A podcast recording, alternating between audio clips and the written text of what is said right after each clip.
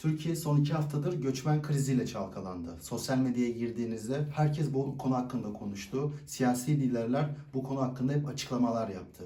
Peki bu göçmen krizinin sebebi ne? Neden böyle bir krizle karşı karşıyayız? Çözümleri ne olacak? Bu göçmen krizi nasıl çözülebilir? Siyasi partilerin öne attığı çözümler gerçekten uygulanabilir mi?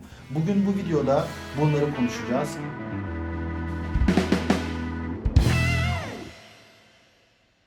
Kavramları konuşalım, sayıları konuşalım. Türkiye'de ne kadar göçmen, sığınmacı var? Dünyada nasıl bir durum var? Diğer ülkelerde mesela Lübnan'da nasıl durum var? Yani önce biraz temel kavramları konuşalım. Türkiye'nin mülteci tanımına göre Türkiye sadece kendi sınırının batısından Avrupa Konseyi'ne Avrupa Konseyi'ne üye ülkelerden gelen insanlara mülteci statüsü verebiliyor. Şu an Suriyeliler Türkiye'de mülteci değiller. Şu an Suriyeliler Türkiye'de göçmen de değiller aslında. neler? Çünkü Türkiye kanunlarına göre göçmen de bir tek sadece şeylere veriliyor. Türk soyundan Türk gelen, soyundan gelenlere veriyor. göre. Aynen. Şimdi Suriyeliler için özel üretilmiş bir kavram var. Yani Türkiye kanunlarınca özel üretilmiş. Geçici. Geçici koruma statüsü. Evet. O- Bu geçici koruma- koruma statüsü aslında uluslararası hukukta olan bir şey. Bu da yine Yu- Yugoslavya Savaşı'ndan sonra verildi. Aynen Yugoslavya Savaşı'ndan sonra Almanya'da Bosnalılar, e, Almanya'daki Bosnalılar için çıkartılmış bir kavram ama Avrupa Birliği direkt hani geçici koruma statüsünü üzerinden birilerini almadı hiçbir zaman. Hı hı. Yani ilk başta Bosnalılar için de geçici misafir gibi bir Hı hı. isimlendirme vardı. Geçici koruma statüsü Avrupa Birliği'nde 2001 yılında Hı hı. e, kanunlaşıyor ve ilk kez 2022'de Ukraynalılara Hı hı. uygulanacak şimdi. Onlar Evet. geçici koruma statüsünde. Evet. Şimdi bu geçici koruma statüsünün olayı şu aslında. Sen şunu diyorsun. Ya şu an çok büyük bir felaket var bir yerde. Bir savaş var. Olağanüstü bir durum var. Bu insanları biz bu olağanüstü durum devam edene kadar tutacağız. Ama ondan sonra bu insanlar gidecek. Yani sen aslında bu insanlar zaten en baştan gitsinler kardeşim. Burada kalmasınlar diye bu statüyü veriyorsun. Yoksa zaten burada kalsınlar diye düşünsen başka prosedürler işletirsin. Avrupa'da da böyle, Türkiye'de de böyle. Yani Türkiye zaten en başında bu insanlar gidecek diye hesap yaptı. Bu mesele niye patladı? Sen dedin ya bu mesele gerçek bir mesele. Ben de bunun gerçek bir mesele olduğunu düşünüyorum. Yani bu şu an 21. yüzyılda iki tane büyük problem var kendine ait. Bir iklim krizi, iki göç. Bunu dünyadaki her ülke konuşuyor zaten. doğru. Peki şu an insanlar niye öfkeli? Ha bu güzel bir soru. Türkiye'de e, Suriyeliler hep vardı. Yani kaç yıldır varlar. Hı hı. Bence iki sebebi var. Bir esas sebep ekonomik kriz. Hı hı. Yani Türkiye'de ekonomik kötüye gittikçe bu olay patladı. Hı hı. Çünkü daha çok insanlara batmaya başladı. Oraya bir sosyal harcama yapılıyor. Sosyal harcamanın dışında işler kötü gitmeye başladığı anda e, hedef yani birini hedefe koymaya çalışıyorsun ve orada mülteciler kolay hedef olabiliyorlar. Dolayısıyla Türkiye'de de benzer bir şey oldu. Yani bunu sadece Türkiye bakarak demiyorum. Avrupa'da da benzer bir şey var. Yani Avrupa'da ekonomik daralmayla göçmenlerin hedef tahtasına konulması çok örtüşüyor. Evet. Almanya'da bu- bile bu böyle biliyor musun? Almanya'da misafir işçi olarak gidiyor bu bir sürü insan. Ama bunların çok büyük sosyal sorun yaratmaya başlaması 1980'ler. Alman ekonomisinin duraklamaya başladığı dönemler. Alman ekonomisi durmaya başladığı anda vay efendim Türkler işleri alıyor gibisinden böyle bir şey oluyor. Bir, Türkiye'de ekonomik kriz tahammülleri azalttı. Çok ciddi bir enflasyon var. Aynen. Dünyada- İki, ama İki, ikiye gelmeden önce şunu söyleyeyim bir de Ha. ekonomiyle ilgili. Bir de göçmenler doğası gereği hani o toplumun aslında en aşağı kısmında ya. Dolayısıyla kimlerle rekabet ediyorlar aslında? Toplumun Aynen. geniş kesimindeki alt kesimlerle rekabet Tabii, o ediyorlar. da çok önemli. İş yani vasıfsız işlerde mesela inşaat işçisi, demirci, tekstil, konfeksiyon, elektrik gibi işlerde aslında zaten yet- yeteneği olmayan ve o zaten o pazarda yani bir Türk olarak düşünüyorum. O pazarda zaten benim yeterince e, becerim yok. Zaten çok fazla rekabete maruz kalıyorum ve şartlar iyi değil. Bir de üzerine aslında Suriyeliler geliyor ve onlar Evet. ucuza çalıştırılıyor. E, dolayısıyla ben daha fazla zarar görüyorum. Bu mesela Evet. ev piyasasında öyle fark ettiyseniz. Yani ev piyasasında da doğal olarak Suriyelilerin mesela gelip ev fiyatlarını yükseltmesi çünkü talep artıyor. Bir de- Kimler rahatsız oluyor? tabanı vuruyor. Yani Tabanı tabanı vuruyor. yukarı çekiyor. Yani Sultanbeyli, Sultan Gazi, Dolayısıyla burada bir sınıfsal bir çatışma da var aslında. Yani Bir de şu da var. Sınıfsal çatışma var. Evet bir de Türkiye'nin Avrupa'dan farkı şu bence. Özellikle Almanya'da mesela. Almanya'da ekonomik krizle beraber göçmen karşıtlığı yapılırken orada şöyle bir ikircikli durum da var aslında. Ya aslında o göçmenler sizin işlerinizi çalmıyor. Alman o işi yapmaz zaten. Hı hı. O işi göçmen yapar. Evet. Türkiye'de öyle değil. Evet. Türkiye'de o iş yapacak çok adam var. Yani Türkiye zaten o kadar da gelişmemiş bir ülke olduğu için ekonomik olarak. Türkiye'de bu Evet. vasıfsız işleri yapacak çok büyük bir kitle var. Yani asgari ücretle çalışan çok büyük bir kitle var. Direkt bunların Bunu aslında hatırlıyorsun ikinci Evet. tartışma. %40'ın üzerinde bir asgari ücretli çalışan var. Dolayısıyla aslında dediğim gibi zaten ekonomik anlamda en çok etkilenen alt sınıflar oluyor. E bir de ekonomi daralınca e zaten alt sınıflar ekonomik daralmadan daha fazla etkileniyor. E, büyük göçmenlerle beraber o kriz daha da büyük. Bir de şöyle bir kaygı çok konuşuluyor. nüfus değişiyor. Daha fazla Hı hı. Araplaşıyoruz. Bu öfkenin en büyük kaynaklarından biri de bu rakamın hızlı bir şekilde Artması, yükselmiş tabii. oldu. Mesela Almanya, Fransa hep konuşuyoruz Aha, Batı uzun Avrupa'yı. oldu. Ama hani orada bir 50-60 senelik bir dönüşüm var. Türkiye bunu 10 senede hızlı bir şekilde yaşayınca öfke de onunla beraber hızlı bir şekilde artıyor ve insanların kaygılarından biri de ya burada bir demografik dönüşüm mü oluyor? Mesela işte bizden daha fazla çocuk sahibi oluyorlar. Ya da işte hızlı nüfuslar hızlı bir şekilde Evet. artıyor. Evet. Ama ben burada bir şerh koymak istiyorum. Yabancılara yönelik, toplumdaki daha dezavantajlı kesimlere yönelik bunlar nüfusu hızlı şekilde artıyor. Bunlar bizi ele geçirecek. Bunlar bizi buradan yerimizden edecek kavramları, korkuları hep kullanılmıştır. Biz bunu 1930-40'larda Yahudilere karşı görüyoruz. Nazi Almanya'sının Yahudilere karşı yaptığını. Nüfus, bunlar işte toplumu ele geçirecekler. Bunlar bizim asıl zenginliğimizi onlar alıyor. 1970-80'lerde Kürtlere yönelik böyle söylemler var. Şimdi de bu söylemler ortaya çıkıyor. Ben bu söylemler yersiz demiyorum. Bir kere bu bilimsel olarak doğru zaten. İlk jenerasyon için doğru. daha fazla çocuk sahibi oldukları. Tabii o kesin. O kesin. İkinci, üçüncü jenerasyonda değişiyor. Değişiyor. Demek istediğim şey şu. Bu korkunun bir tarihsel sebebi var. Ama bu korku çoğunlukla %99 geçersiz. Ben bu Abi ya ülkedeki yabancı unsurlar kimse %60 olmasın, %40 olsun. Okey mi yani? Sen diyorsun ki Türkiye'yi ele geçirmeyecek bunlar. Tamam ele geçirmesinler. %15 olması da sorundur diyorum ben. Hayır bak oradaki korkuyu nasıl yarattığın önemli.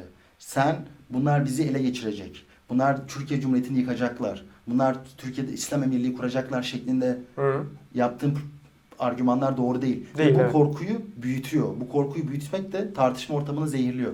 Sessiz İstila filmini gördün mü sen? Hı. Onu gördün. O filmin sonunda ne oluyor? Yani öyle bir şey 2000 olmaz tabii ki. Yani ama bu korkular yaratılıyor ve bu korkular aslında tartışma Bu olmaz. zehirliyor. Doğru ama şu bir sorundur. Bu ülkede %15, 20, 10 neyse bir yabancı unsurun olması büyük bir sorundur. Yani Suriye İç Savaşı 2011'de başladı ve 2011'den beri de Türkiye'ye Suriye'den geçici sığınmacılar geliyor. Bütün bu dünyada bu göç krizsel bir kriz olmuşken hükümet herhangi bir adım atmadı. Herhangi bir adım atmayı geçtim toplumu bilgilendirmedi. Toplumu bilgilendirmediği için Tamam. toplum aslında daha da korkmaya başladı.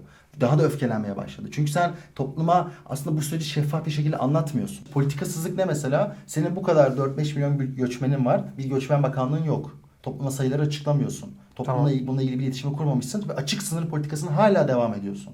Hala mesela hala bundan Haziran'da şey videoları düşüyordu Twitter'a. İşte Afganlar sınırı geçiyor, kamyonlar şehrin ortasına geliyor. E bu insanlara ciddi bir problem, ciddi bir öfke yaratıyor. Evet, Buna dair herhangi doğru. bir müdahale yok. Tamam doğru. Bu niye yapılıyor? Şu önemli. Yani Konda'nın bir araştırması vardı. Yani aslında birçok araştırma yapılıyor. Suriye barometresi de var Murat Erdoğan'ın yaptığı. Hı. Toplumun %85'i Hı. Suriyelilere herhangi bir vatandaşlık verilsin istemiyor. Toplum %75'i de Suriyeliler istemiyor. Ve bu çok geniş bir konsensus. Yani Hı. AK Parti'den tut işte HDP'ye kadar toplumun her kesiminde bu mültecileri istememe durumu var. Ve öfke günden güne artıyor.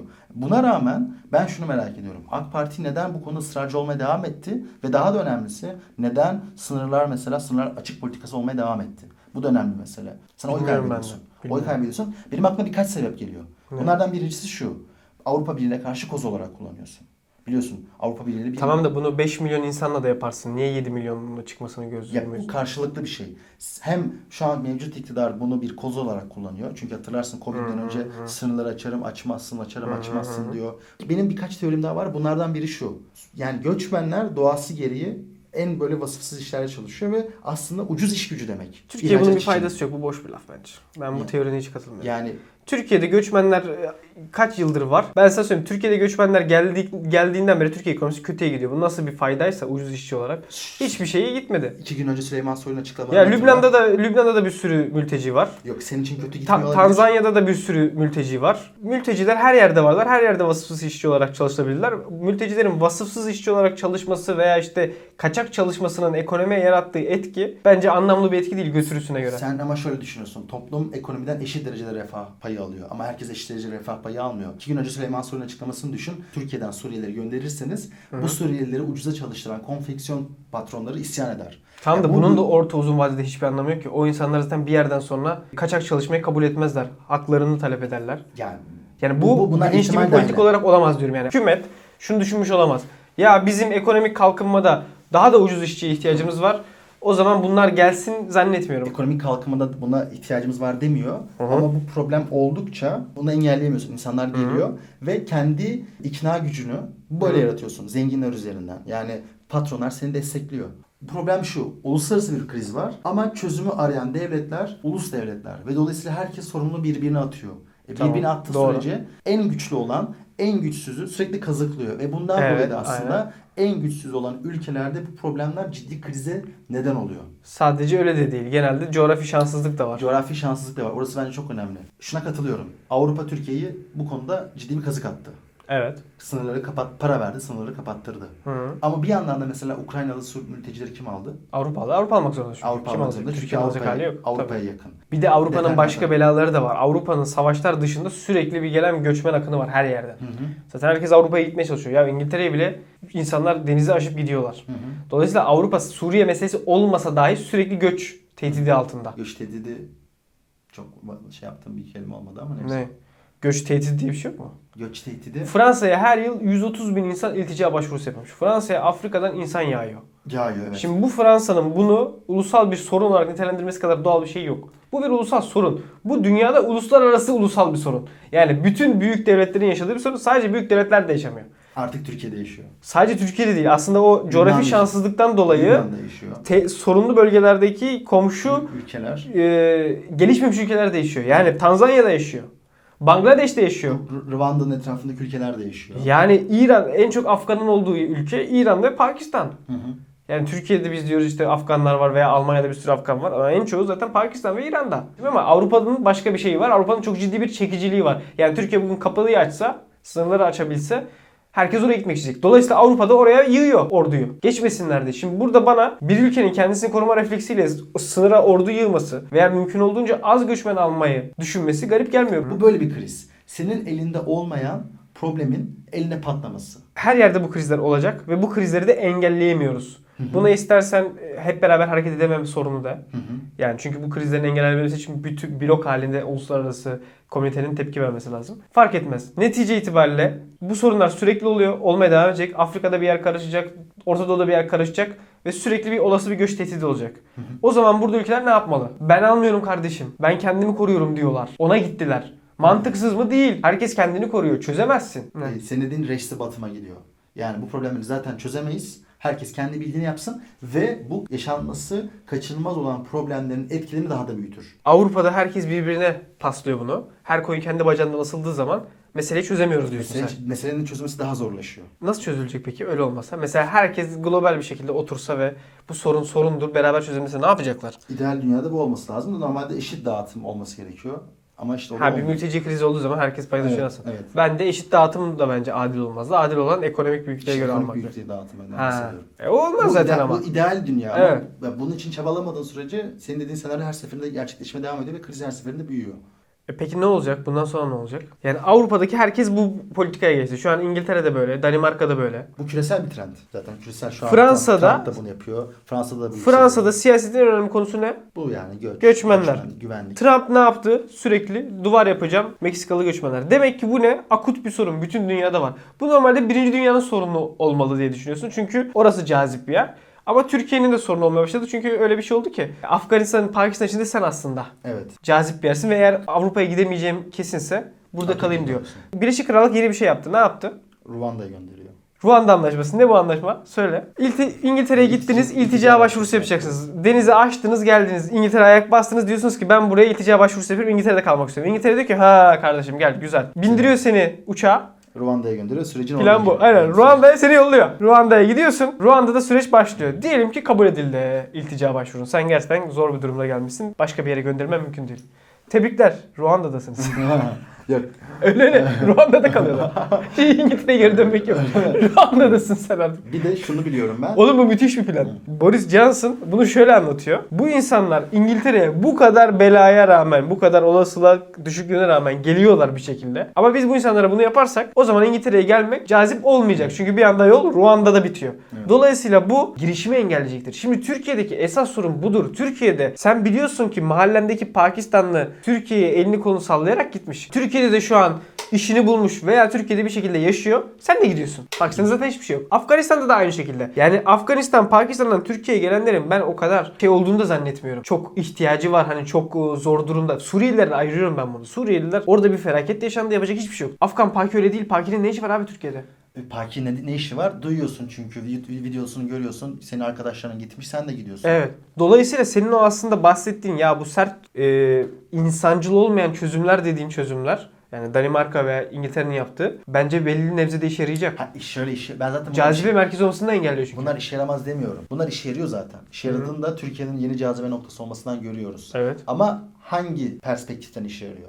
Hangi Bu problemin 15-20 sene sonra çok çok çok daha büyümesine işe yarıyor. Çünkü her devlet externalization deniyor ya buna. Hı. Dışsallaştırıyorsun. Üçüncü bir partner ülke bularak bunu yapmayı yapıyorsun. Ruanda üçüncü bir partner ülke olarak, güvenli bir ülke olarak yerleştiriliyor. İngiltere de bunu yapacak. E ne olacak? Bir noktadan sonra Türkiye'nin karıştığı gibi Türkiye'nin artık o kazan kaynadığı. Ne olacak? Yine merkez muhtemelen İran olur. Yani demek istediğim 15-20 sene sonrasını görebiliyor musun? Senin dediğine katılıyorum ben. Bunlar işe yarıyor. Bunlar işe yarıyor. Ama 15-20 senesini sonra Ben de şunu diyorum sana. Sen bir aktör olarak, Türkiye olarak veya İngiltere olarak global bir tepki yaratmak, global bir ortak hareket etmek kolay değil. Değil. Ona çalışırsın. Çalış. Olursa ne güzel. Senin elinde olan tek bir şey var. Net bir şey var yani yapabildiğin. Sadece seni bağlayan. O da kendi sınır güvenliği. Bu tam bir game teori. Şöyle. Bir yandan neyin doğru olduğunu biliyorsun ama diğer Evet. ülkeler bunu yaparsa Yap, da sen aynen. de bunu yapman gerektiğini biliyorsun. Aynen. Çünkü dediğine katılıyorum. İnanılmaz bir koordinasyon imkansızlığı var burada. Aynen nasıl E, koordine dolayısıyla- olacaksın? Bir de diyelim ki koordine oldun. Esas mesele şudur. İnsanların bir yerden bir yere gitmesinin maliyeti çok azaldı. Ve bilgi çok her yerde dolaşabiliyor. Dolayısıyla sen daha iyi bir hayatı görüyorsun. Daha iyi bir hayata nasıl ulaşacağını da biliyorsun. Böyle bir ortamda kimseyi Afganistan'da- tutamazsın.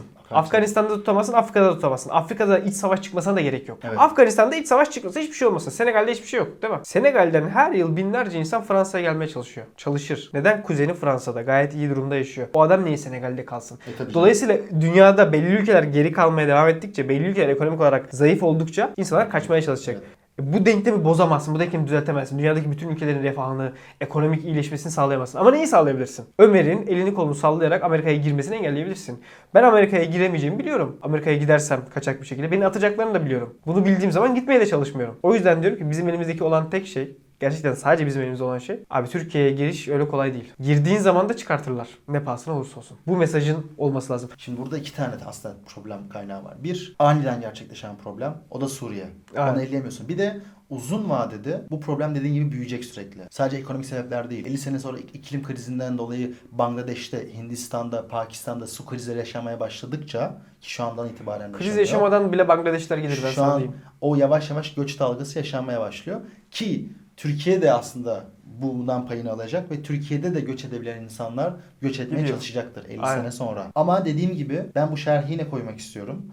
Dediğin realist perspektiften çok doğru. Şu an Evet. tek bunu yapabiliyorsun. Ama her ülke bunun peşinden koşmaya devam ettiği sürece tragedy of commons'a gidecek. Abi herkesi bir arada trajedi- ortak bir hareket ettiremezsin yani. O imkansız. Ama şunu kabul etmeni istiyorum. Hareket ettirmediğin sürece tragedy of commons'a gidiyoruz. Öyle. Türkiye'nin devlet kapasitesi 6 milyon yabancı insanı entegre edebilir mi? Edemez de yani tartışma zaten şey gibi değil. Bu insanlar burada kalırsa işte Türkiye'nin yeni bir siyasi yarılması olur başka bir tartışma. Bence konuşması gereken şey bu krizin etkileri nasıl hafifletilebilir? Çünkü her türlü bu bir siyasi yarılma olacak. Sen böyle düşünmüyor olabilirsin ama Türkiye'de tartışma şuradan da dönüyor. Bu insanlar gidemez. Bu insanlar kalacak. Entegre etmeye bakalım. O insanlar neden gidemez dediklerine bakmak lazım. Gidip gidememesi o bir sonuçtur. Onu demiyorum. Ama burada şöyle bir inanç var. Ya bu insanlar kalsın. Biz bunları doğru politikalarla entegre ederiz bir şekilde yaşarız. Bence kimsenin öyle bir şey dediğini sanmıyorum. Yani herkes bir noktada bu yani Nasıl bunu kimse söylemiyor? şöyle Almanya'da Abi gidemez bir sonuçtur. Git yollamaya çalışırsın. Gidemezse sonuçtur zaten. O Ha. zaman bakarsın. Buradaki asıl konu şu. Sen diyorsun ya bu, bu siyasi kriz yaratacak mı? Tabii ki yaratacak. Türkiye'de 1-2 milyon Suriyeli kalsa dahi yaratacak. Yaratır. Aynen. Sosyal- Bu problem yaratma şuradan değil bu arada. Onu bir çizeyim altına. Suriyelilerden kaynaklı bir şey olmak zorunda değil. Bence Suriyelilerden kaynaklı bir şey olmaya da bilir. Temelde en başlarda en azından. Toplum zaten hiçbir zaman yabancıyı sevmiyor. Evet.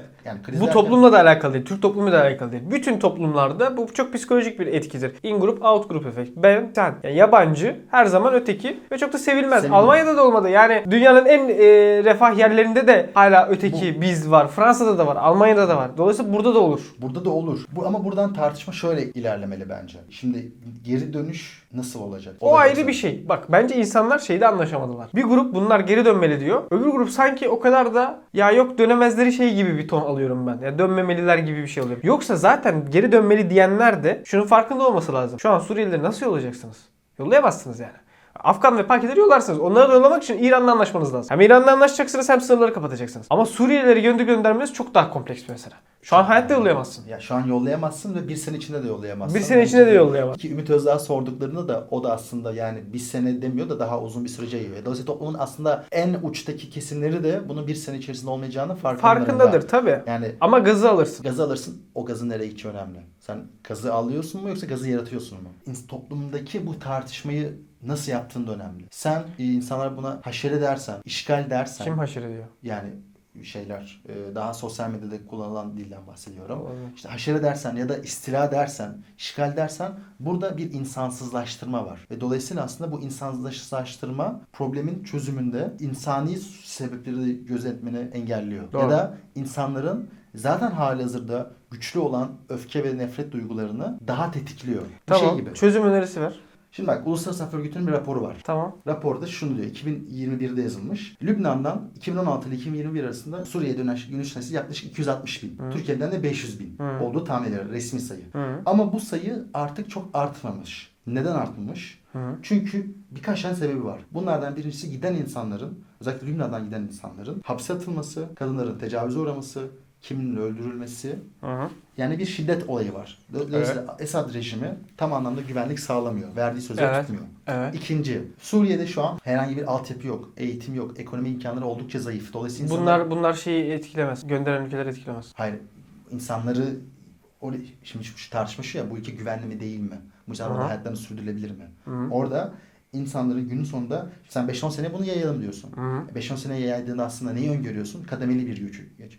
Bu kademeli göç yaşanırken insanların bunu olabildiğince soft, olabildiğince insani ve olabildiğince gönüllü hale getirmek için neler yapman gerekiyor? İnsanlar oraya gittiğinde bir hayat kurabildiğine inanması gerekiyor.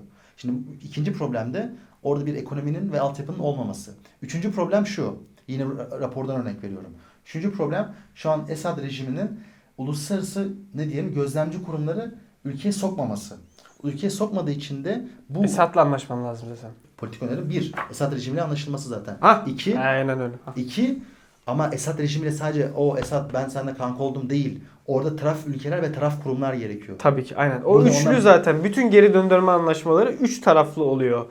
Gönderen ülke, alan ülke, bir de üçüncü olarak Birleşmiş Milletleri olaya dahil ediyorsun. Birleşmiş Milletler de gözcülük yapıyor. Gözlük Nasıl yapıyor ve oluyor? muhtemelen Amerika, Rusya gibi ülkelerin de içinde olduğu bir kons- Dolayısıyla konsensus. çözüm aslında Esad'la anlaşmakla geçiyor. Çünkü Sadece Esad'la neden? Anlaşmak değil, Esad'ın Ama ilk adım o. Çünkü Esad'la anlaşmadığın zaman kimseyi geri yollayamazsın E, zaten. tabii ki abi. Geri yolladığın zaman sen bir yere yolluyorsun. Yolladığın kişinin alması lazım. zaten o yüz- birinci adım. Ben artık hani Aynen. ikinci, üçüncü adımdan bahsediyorum. Esad'la anlaştın bitmiyor. Esad'la Tamam, nasıl anlaştığın Yani önemli. Esad'ı gerçekten ikna etmen lazım. Bu insanlara bir şey yapmayacağına. Onun kol, elini kolunu bağlaman lazım o anlamda. Bir de şunu varsay.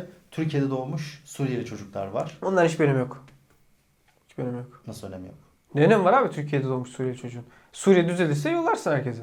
Onların bir anlamı yok yani. Öğrendiyse Türkçe tamam öğrensin. Burada o zaman senin varsayımın 5 milyon tamamını gönderebileceği gibi. Ben emin değilim. 5 milyon tamamı gönderilemez. Kimleri gönderemiyorsun? Hayır gönderememe sebebi matematiksel olarak birileri kalır bir şey olur. Orada bir yine aynı şey diyorum ya ben. Göç sorununu çözemezsin. Göç sorunu her zaman olur. 5 milyon insanı 5 milyonu da gönderemezsin. Ama e, sindirebildiğin kadarı kalır. 1 milyonu kalır. Bilmiyorum. Sindirebildiğin sayı neyse. Bence şu an kaçak cevap veriyorsun çünkü... Bilmiyorum oğlum ne diyeyim ya. Tamam, 5 hayır. milyonun 4 milyon 500'ü mü gönderelim? hayır. 5 milyon içinde kim kalacak? Abi bak gönüllü gönderme diye bir şey yok. Onu unutun. Gönüllü gönderme bir yalan. Gönüllü gönderme hiçbir senaryoda yok. Yani Orada o yalan Birleşmiş tane- Milletler'in o anlattığı hikaye hikayedir. Yok işte insancıl, gönüllüye dayalı, esaslı bir gönderme. Böyle bir şey hiçbir zaman olmaz. Dünyadaki hiçbir mülteci Almanya'dan gönüllü geri dönmek istemez zaten. Dolayısıyla Yugoslavya Savaşı'nda da Bosnalılar Almanya'dan geri dönmek istemezdi. Deliler mi? Niye geri dönmek istesinler? Veya Kosovalılar da Almanya'dan geri dönmek istemezdi. Bugün Danimarka'daki Suriyeliler de Suriye'ye geri dönmek istemezler. Suriye'deki rejim güvenli olsa da istemezler. Niye istesinler çünkü? Sen Danimarka'da olsan Türkiye'ye geri dönmek ister misin? Muhtemelen istemezsin. Suriye'ye ister misin? Hiç istemezsin. Dolayısıyla geri göndermede gönüllülük esasını unutun. Öyle bir şey yok. Kimse gönüllü olmaz. O yüzden burada hukuk önemlidir. Ben Amerika'da kalabiliyor olsam kalmak isterim. Ama Amerika'da kalmamın yasal bir dayanağı yoksa beni alırlar, yollarlar. Dolayısıyla gönüllü gönderme olayında şeyi düşünüyorsan sen bu insanları ikna edeceğiz ve bu insanların işte hepsi şey diyecekler. Evet ya biz Suriye'ye gidelim. Suriye daha iyi olur bizim için. Böyle bir şey yok. Katılmıyorum çünkü... Nasıl olacak bu ya? Hayır. Nereden olsun ya? Hayır çünkü sen sadece sadece gönüllü... Orada iki tane framework var bir kere. Bir gönüllü gidiş, Hı -hı. Bir de anlaşmalı gidiş. Orada an- şu an sen anlaşmalı gidişi anlatıyorsun. İki ülke anlaşıyor ve bu insanları gönderiyorsun. Aynen hep öyle oluyor. Gönüllü ne abi? Kim gönüllü olmuş ya? İşte orada Bosna Savaşı'nda Birleşmiş Milletler Almanya'ya şey diyor. Ya bari en çok travmatize olanlar kalsın. Onlara şey verin. Oturum izni verin. Yok abi. kaç senede gidiyor onu söyle Almanya'da. Neydi? Bosna Savaşı'nda mı? Aynen. 4-5 yılda gidiyorlar. Hayır hayır. Savaştan kaç sene sonra gidiyorlar? 96'da dönüş anlaşması imzalanıyor. 2000'e kadar 170-80'e gidiyor. İşte sen bu sürecin 10 sene olduğunu söylüyorsun. Türkiye'den minimum 10 sene diyorsun. Onun sebebi Esad olayının çok karışık olması. Hah, yani savaş zaten 11 sene olmuş. Ama Yani orada on sene e, 96 olma sebebi orada statikonun yeni statikonun kurulması. Tamam. Suriye'de yeni statiko kurulamadı. Suriye'de yeni statiko kurulursa bu süreç başlar. Ben sana şunu unut diyorum. Gönüllü gönderme diye bir şey yok. Gönüllü, Dünyanın gönder- hiçbir yerinde kimse gönüllü olmaz. gönüllü gönderme şöyle var. Nasıl var ya? Kim de gönüllü gider? Oğlum şunu kabul etmek gerekiyor. Bu adam günün sonunda burada mülteci. Yani göçücü Ee? Herhangi bir hakkı yok. Zaten kötü şartlarda çalışıyor. Ben sana Zaten söyleyeyim. herhangi- Hiçbir anlamı yok. konuşuyor. Almanya'da aynı bu durumda olan insanlar vardı. 1984'ten haberler var. Okusun insanlar. Adam diyor ki ben burada 20 bin dolar kazanıyorum. Türkiye'ye niye gideyim ya? Türkiye ekonomisi berbat. Gitmez abi. Orada Almanların yanında yabancı. İstenmiyor. Sürekli olay oluyor. ırkçılık var. Ona rağmen kalır. Bak. Türkiye'de ne hayatı var bir de o sorun var. Adam 10 yıldır orada. 10 yıldır bu insanlar burada. Suriye'de hayatları yok. Bunlar niye geri dönsün? İşte burada sen, yine bir bence false dilemma var. Yani, ne false dileması? yani Dönmezler abi. Yüzde yüz e, şey gibi. Yüzde yüz herkesi bir şey yapacağız. Göndereceğiz. Nasıl gönder? Orada hem konsent yaratman gerekiyor hem de hukuki olarak o geri gidiş e, şartı Konsent şu. Ya tamam ya neyse dönelim değil. demeleri. Öyle değil. Yani İsteyecekler. Hangi senaryoda Hayır. istemişler? Sen hangi senaryoda Hayır. gördün? senin nasıl gönderebileceğin mesela gidenlere ulaşım masraflarını karşılamak. Mesela bu bir şey. Zaten sen yolluyorsun oğlum onu sen yapıyorsun. ama bu yani bir de adam para verip kendini bunlar, bunların hepsi bir politika. Uçakla gitse güzel olur. Ulaşım masraflarını karşılamak. Ben sana Orada söyleyeyim mesela- Almanya mesela şey yapıyor. Ee, insanlar gönüllü gitsin diye para teklif ediyor. Bizim Türklerin yaptığı yorum. Dalga mı geçiyorsunuz? 4000 dolarla ben ne yapacağım? Ben burada zaten kazanıyorum onu. Kimseye Türkiye'de kazanacağı parayı da veremezsin. Bunların hiçbiri olmaz. Günün sonunda yine ne konuşur? Sen burada yasa dışısın. Senin burada bir geçerliliğin kalmadı. Biz seni yolluyoruz kardeşim. Bunun da yolları vardır. Nedir? Almanya'daki yapılan gibi mesela size senin herhangi bir e, sosyal yardımdan yararlanman engellenirse, E sen tamam işte hastaneye şey verirsen, para vermeye başlarsan E artık buradaki olumlu hava gider. E tamam bu işte. Seni dışarı bu, iter. Bu işte. Bu şey gibi. İnsanlar otobüse binip zorla Ha, göndermek ana değil. bunu mu kastediyorsun? Tamam evet. Yani konsent mekanizm bu zaten. Ama bazı yanlış bilgiler var işte. Geri gönderme hiç yok. Geri dönüş hiç yok. Kitlesel geri dönüş yoktur gibi şeyler var. Teyidin haberinde de o vardı. Var abi. Bosna Savaşı'ndan sonra oldu. Kosovalılar 600 bin mülteci vardı. Geri döndüler. Buradaki zaten asıl tartışma şu olacak. Oraya biz daha gelemedik de. Gelemedik. Ha şeye gelemedik. Ya Kosova'da bir düzen kuruldu sonrasında veya işte Bosna'da bir düzen kuruldu. Evet. Burada insanların geri döneceği bir yer yok. Geri döneceği bir yer yok. Bu zaten asıl tartışma. Bu bir sorun evet. Ama şunu dediğin zaman başka bir şey oluyor. Uluslararası hukuka göre geri döndüremezsin insanları zorunlu. Yani gönüllü olması lazım. Hayır gönüllü olmaz. Uluslararası hukuk dediğiniz Birleşmiş Milletler'in tavsiyesi ise evet. Birleşmiş Milletler her zaman insan onuruna aykırı olmayacak şekilde ya işte zorlamayın arkadaşlar yapmayın falan diyor. İngiltere Ruanda ile anlaştı. Ya arkadaşlar yapmayın yakışmadı dediler. Avrupa Avrupa Birliği bu konuyla çalkalanıyor. Çalkalanıyor. 10 yıldır bütün siyasetin ana merkezine bu yatırılmış. Yani Ma- Macaristan'da da ana hikaye bu, Polonya'da da bu, İngiltere'de bile bu. Biraz kullanılıyor ama. Biraz Ya kullanılıyor. İngiltere'de Brexit'i şeyle savundular ya. Türkler 70 geliyor. milyon Türk gelecek dediler ya ve bu yalan, %100 yalan kimsenin gideceği de yoktu. İşte ama burada bak tehlikeli bu. Yalana çok kolay gidiyor. Toplumdaki korkuları çok hızlı tetikliyor. Çok hızlı bir şekilde o kutuplaşmaya gidiyor. Tartışma makullük zeminden çıkıyor. Ama şu kısmı güzel diyorum, önemli diyorum. Bunu problematize ediyor Batı uzun zamandır ve Tabii. şimdi önlem alıyor. Ben de diyorum ki biz de problematize edelim. Siyasi elit de uyansın ve biz de önlemimizi alalım. Çünkü günün sonunda her koyun kendi bacağında asılacak. Sen bunu görmüyorsun. Yok ben bunu görüyorum sana zaten dedim ki bunu görüyorum ama bunun 50 yıl sonra direkt e, şey bitecek. O çiftlik bitecek. Her koyun kendi bacağından asılacak. 50 yıl sonra belki iklim krizinden dolayı zaten dünya yok olur. Sen onu geç. O 50 Ya. yıl sonrayı boş ver. Ben yarını düşünüyorum. Ya. Son sözüm bu Birleşmiş Milletler'e çok güvenmeyin. Uluslararası hukuk mu, uluslararası hukuk deyip böyle yok uluslararası hukuka aykırı falan garip garip laflar geliyor. Uluslararası hukuk nedir? Aykırılığa kim karar veriyor? Velev ki aykırı kim yaptırım yapacak? Danimarka en absürt şeyi yaptı. En şahin şeyi en modern, en liberal Danimarka yaptı. Şam'da şu an tehlike yok dedi. Biz buradaki Suriyelileri geri yollayacağız dedi. Uluslararası hukuk ne yaptı abi? Danimarka'da aşırı sağ koalisyonu var şu an. Yani Danimarka'da da bunun olma sebebi aşırı sağın yükselmesi. Aşırı sağ yükseldikçe merkezdeki partiler aa kardeşim biz oy kaybediyoruz deyip bir şey yapmak zorunda kalıyorlar. Türkiye'de de aynı şey oldu. Aynı şey oldu. Yani benim son Ne sözlerim oldu Danimarka'ya kim şey dedi kardeşim? Diyor Uluslararası hukuka aykırı. Danimarka'daki iç siyasette de işte birkaç Kınarsın. onur- onurlu insan var bunun mücadelesini Ya veriyor da. kınarsın kınarsın. Aslında Danimarka iç siyasetinde bunu yapıyor da Danimarka'daki işte yani top dediğin gibi insanlar kendi bacağından asılıyor vesaire vesaire. Ama benim dediğim şey şu. Bu, bugün sen ben kendi bacağımızdan asılırız ama 50 yıl sonra bu problem daha da büyük olduğunda o çiftliğin kendisi gidecek. Çünkü bu krizin arkasında aslında yapısal sebepler var. İşsizlik var, savaş E, var. tabii yani kim var. niye kendi ülkesini bırakmak istesin? Aynen. Bunlara odaklanmak uzun vadeli problemleri çözmek için daha önemli. Senin yaşına katılıyorum. Burada bir koordinasyon eksikliği var. Niye ülkeler bunu invest etsin? Yani yatırım yapsın. Ama yapmalıyız. Yapmadığım sürece bu problem daha da büyüyecek. Benim son sözlerim. Aynen. Diyelim. Bir de bence şey de çok önemli.